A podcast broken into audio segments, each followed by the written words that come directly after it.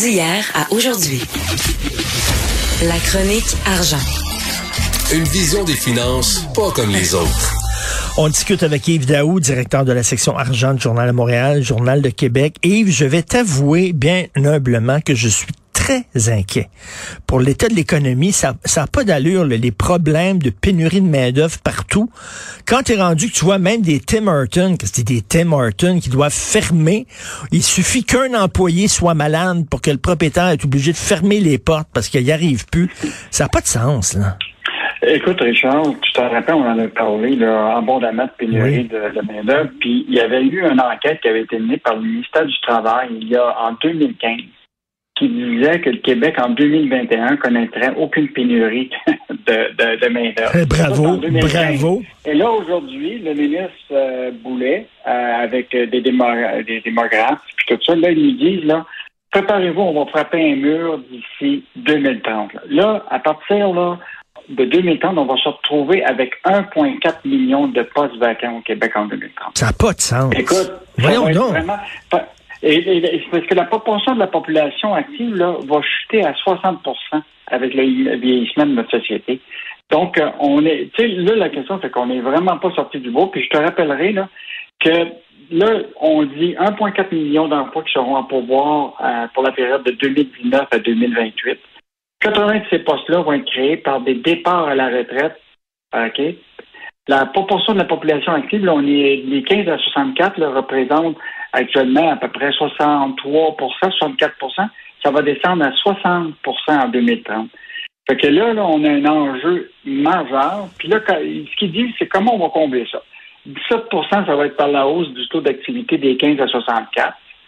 L'autre affaire, c'est 8% des personnes de 65 ans et plus vont couvrir ça. Ça veut dire qu'à temps toi, fini la liberté 55 pour plusieurs. Eh L'idée, c'est que ça va être travaillé plus. Puis 50% de pour ces postes-là vont être comblés par des jeunes qui vont intégrer le, le, le marché du travail. Fait qu'on on a un enjeu, écoute, épouvantable. Puis la question, c'est que c'est beau les statistiques, mais la réalité, c'est que ça frappe déjà euh, l'imaginaire. Écoute, il y a une usine là, euh, dans Saint-Jean-sur-Richelieu. Il y a un, un entrepreneur qui s'appelle Alain Poirier, qui est propriétaire de, du groupe Soleno. Là. Il bâtit une usine neuve, là, puis elle roule à vide parce qu'il n'y a pas de personnel. Ça n'a pas de sens. Écoute, je lisais en fin de semaine l'entrevue avec Pierre Sévigny, l'ancien joueur des Canadiens. Entrevue passionnante que vous avez publiée dans, dans, la section argent. Lui, euh, bon, il est rendu à un certain âge, euh, il veut prendre ça plus relax, et il s'achète un, un, Tim Horton, là, une, une franchise d'un Tim Horton, puis j'ai jamais travaillé autant. Je travaille comme un Christy de fou. Ma femme travaille, on se lève à 4 heures du matin, et tout ça, ça n'a pas de bon sens. Non, non.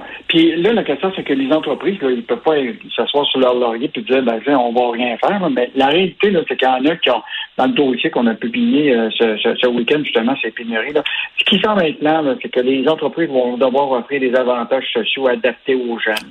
Écoute, il y a même des cas là, où ce qu'ils vont donner euh, en région, là, tu pourrais avoir des maisons qui sont déjà bâties, puis avec des maisons de chambre qui vont peut-être te donner. Euh, organiser le travail. Euh, sais, avant d'aller chercher des nouveaux contrats, tu organises ton travail avant. Parce que là, si tu vas chercher des, ton, des contrats puis tu manques de pénurie de main-d'œuvre, tu vas être dans le trouble. Robotiser tes, tes, tes, tes tâches si tu es capable. Euh, faire appel à l'immigration si, si c'est possible.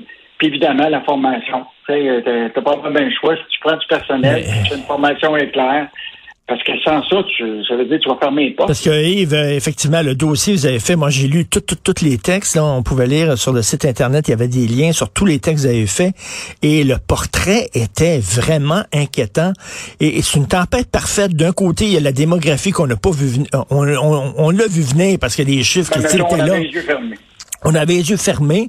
Et Emmanuel Latraverse, qui a écrit une chronique intéressante aussi sur la qualité de vie, en disant, on a appris dans la pandémie que, ben, il n'y a pas rien que le travail, que c'est le fun d'avoir une qualité de vie, puis tout ça. Fait qu'il y a des jeunes qui ont, qui ont comme dit, ah, ben, c'est le fun d'avoir plus de temps pour moi, sont moins intéressés à travailler le soir, les week-ends. Fait que tout ça mis ensemble fait qu'on se retrouve avec un Christi de problème, là. Ben, la réalité, c'est qu'il faut aussi sortir du la la land, l'idée de l'imaginaire. Ben oui. À un moment, la, la réalité, c'est qu'il va falloir travailler pour payer des impôts, pour payer les services publics. Ça fait qu'une journée, tu vas te retrouver dans une situation où, imagine-toi, tous ceux qui ont payé de l'impôt pendant toute leur vie vont se retrouver à avoir des services publics qui ne sont pas offerts parce qu'il manque de pénurie de main-d'œuvre. Puis tu vas avoir les jeunes qui vont être de moins en moins nombreux pour des retraités qui vont être partis, qui ne paieront plus d'impôts. Les jeunes vont devoir payer. Tu vas voir ça quand les jeunes vont s'apercevoir que 50% de leur paie là, en va euh, directement à l'impôt. Ils vont commencer à réfléchir que peut-être ils n'auront pas le choix de travailler plus longtemps. Ben oui, non, non, mais je trouve ça très inquiétant. 1,4 euh, million de postes vacants en 2030 si on si on change pas nos façons de faire. Euh, écoute, tu veux parler aussi de la taxe de bienvenue, hein, qu'on appelle taxe de bienvenue parce que c'était le ministre Bienvenu qui l'avait euh, justement créé? Ben, mettons que quand tu regardes ça, c'est pas t'es pas bienvenu parce que dans le fond là, et, écoute, Michel Gérard a fait une excellente analyse. Écoute, en l'espace de 19, mois, d'avril 2020 à la fin d'octobre, basé sur le prix médian des maisons se sont vendues, les villes ont engrangé au minimum 788 millions. C'est une hausse de 69% de leurs recettes tirées de la taxe de bienvenue. Écoute, c'est énorme. Écoute, les villes se retrouvent, c'est une mine d'or qui arrive d'un coup là, dans leur coffre. Là. Puis on sait que les villes, euh, en général, euh, les services, c'est pas toujours excellent. Puis là, ils se retrouvent avec une manne d'argent. Je sais pas qu'est-ce qu'ils vont faire avec ça, mais la, question, c'est que le boom immobilier a eu des impacts pour les revenus des villes. Il y a eu des impacts aussi, euh, le, boom immobilier pour les courtiers en, immobilier, qui sont 13 000 au Québec. Là. Quand tu prends ça, là, écoute, les ventes résidentielles, là, ont, écoute, ils ont tellement augmenté. Puis là, si tu calcules juste, mettons, leur commission de 3 à 6 là, ils peuvent savoir partager presque 2 milliards en commission seulement sur 19 mois. C'est énorme. Eh bien, mais là, tu comprends que le, prix des maisons, le prix médian est tellement élevé. Là. Encore là, sur cette période-là, d'octobre euh, euh, jusqu'à octobre 2021, de, 19 mois avant, à peu près en avril 2020 à, en octobre 2021, le prix à Montréal s'est augmenté de 47 familial, le prix médian. Mais le taxe de bienvenue, c'est une mine d'or. C'est qui? C'est pas Denis Coderre qui voulait l'abolir? Ah, il y en a plusieurs qui suggèrent ça, sauf que, tu sais, quand tu peux le dire avant les élections. Mais quand tu es rendu à, mettons, maire, tu es bien content d'avoir cette manne-là qui arrive dans tes coffres pour, euh, pour payer toutes sortes de, choses dans le budget de la ville. Euh, donc, c'est facile de le dire avant les élections.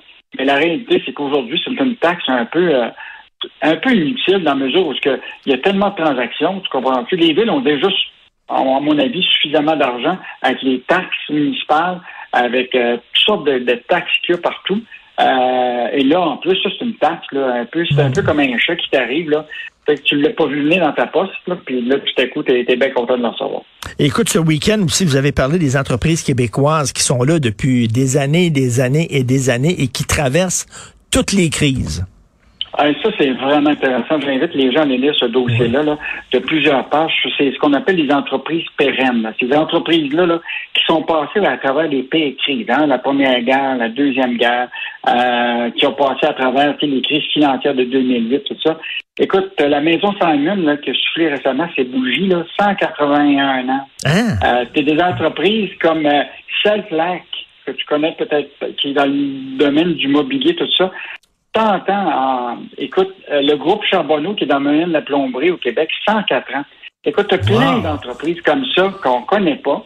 Et euh, bon, c'est sûr là, que euh, selon les données fournies par le mouvement des jardins, là, seulement 10 à 15% des compagnies parviennent à, passer jusqu'à la troisième génération d'enfants au Québec. Mais on, a des choses, on, a, des choses à apprendre de ces entreprises-là. Là. Ah oui, ben là, qu'est-ce qu'on apprend là? C'est pas compliqué là.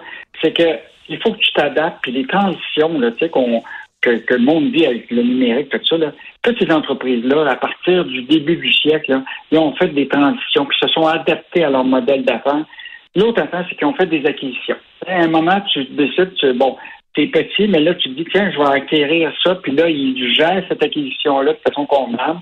Euh, ils s'assurent de la relève à l'intérieur de l'entreprise, pas juste la famille, mais s'assurer que des dirigeants partagent les mêmes valeurs de, hmm. l'entreprise. Puis l'autre affaire, c'est que beaucoup se sont spécialisés.